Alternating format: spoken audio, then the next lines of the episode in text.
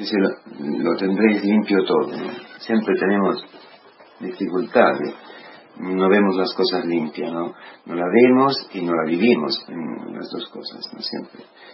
Eh, porque lo de dentro no lo damos en limosna, porque la forma de limpiar el de dentro de la copa es darlo en limosna, no es solamente así sacarlo.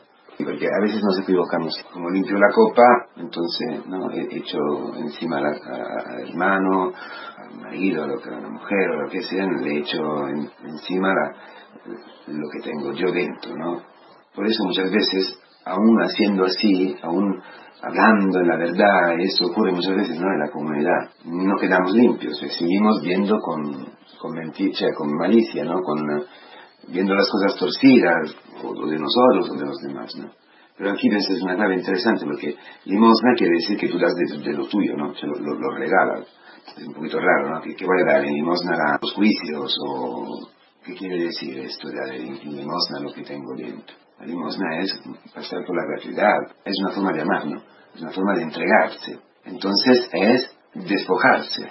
Entonces es dar lo que tengo dentro con esta actitud, ¿no? De despojarme, sabiendo que es un peso para mí. Porque siempre cuando habla de limosna, habla de vida eterna, es una de las obras de misericordia, porque el dinero es la raíz de todos los males, entonces si yo saco el dinero y doy, entrego el dinero, estoy combatiendo, ¿no? Estoy sacando algo que es a la raíz de mi mal, ¿no? Entonces, hay una actitud. Entonces que a veces nos equivocamos todos, ¿no?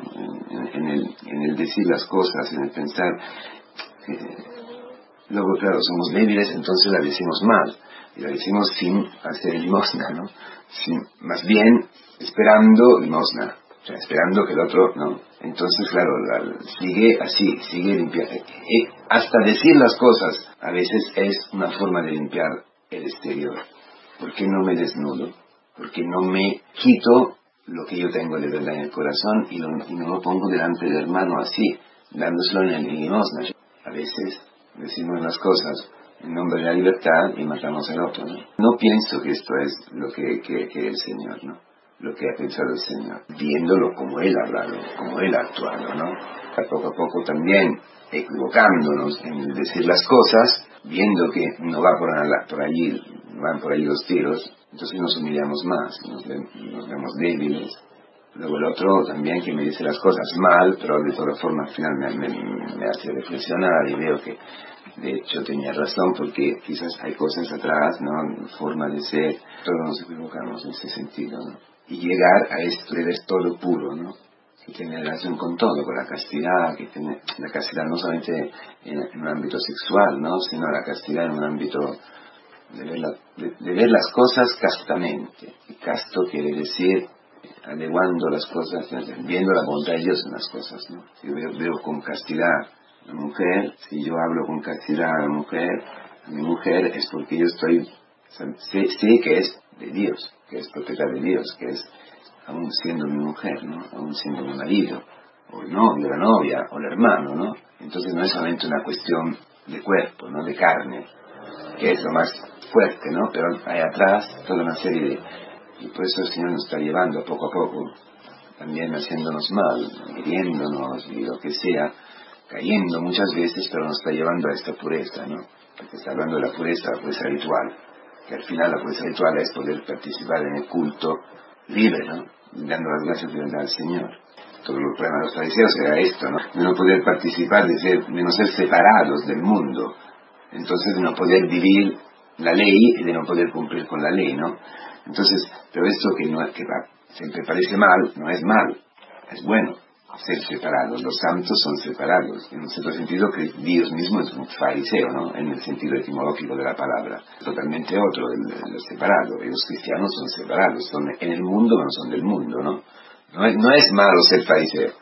Es mal pensar que tú puedes llegar a ser fariseo con tus fuerzas, ¿no? Y hasta que te olvides del Dios que quieres alabar, ¿no?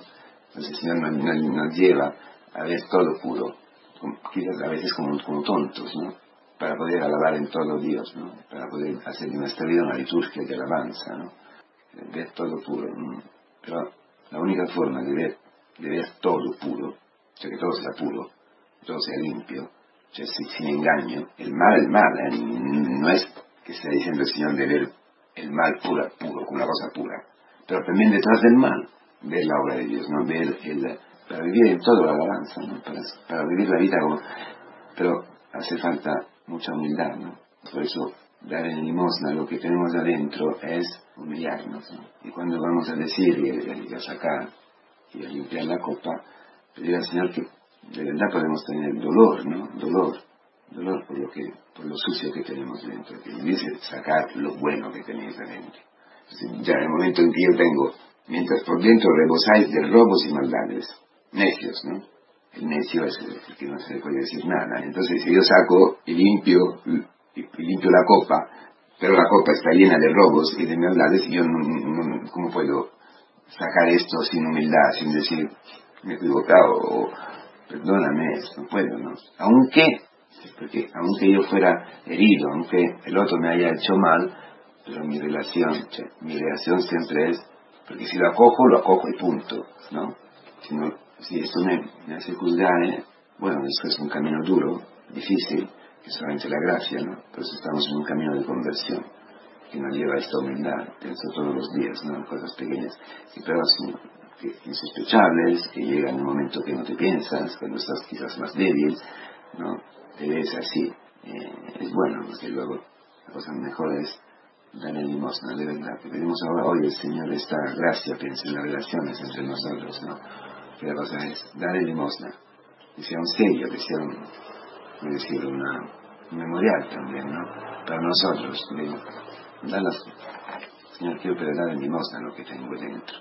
Y es fantástico porque si lo pensamos bien, en el mundo es imposible, ¿no? Nosotros podemos dar el limosna el horror que tenemos, los robos y las maldades. O sea que si Dios es capaz de convertir los robos y las maldades en algo de bueno, en un bien, también para el otro sea la gracia, sea la humildad, dar en limosna al otro lo que yo tengo, que es nada, que son pecados, esto contribuye a la comunión, porque me, pongo más abajo del otro, ¿no? Me pongo como el otro, abriéndome, desnudándome. Entonces el otro ya le quitas de las armas, ¿no? Para, eso sí no lo puede hacer. Puede darnos esta humildad, sí. Justo cuando, cuando vemos que no somos humildes.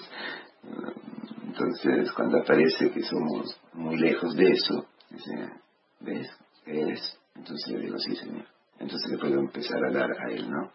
Dios es un mendigo de, nuestro, de nuestros pecados, para que nosotros seamos mendigos de su amor, ¿no? Es Él que espera esta limosna de nuestros pecados para transformarlo, ¿no? Porque al hermano no puedo, ¿no? Es difícil. Entonces, para decir, para darlo al hermano, para desnudarme delante del hermano, necesito antes pasar por Cristo, que es el único que a poco a poco puedo empezar a entender que delante de Él me puedo desnudar, no tener miedo delante de Él. Hermano, todavía tengo miedo, me defiendo. Delante de, Él, de Cristo, no, porque ya desnudo Él delante de mí. Se ha hecho pecado para mí. No me juzga, no, me exige, ¿no? Solamente yo estoy aquí esperando eso. Tu limosna de, de, tu nada, de tus pecados. Y eso, que es el sacramento de la Eucaristía, de la confesión, que es la oración, que es ponerse de rodilla y llorar delante de Él, o, en el día, ¿no? No ten piedad de mí, eso luego se convierte en una relación nueva y pura con el otro, donde se ve la debilidad mía y la debilidad del otro, y en esa debilidad aparece la comunión.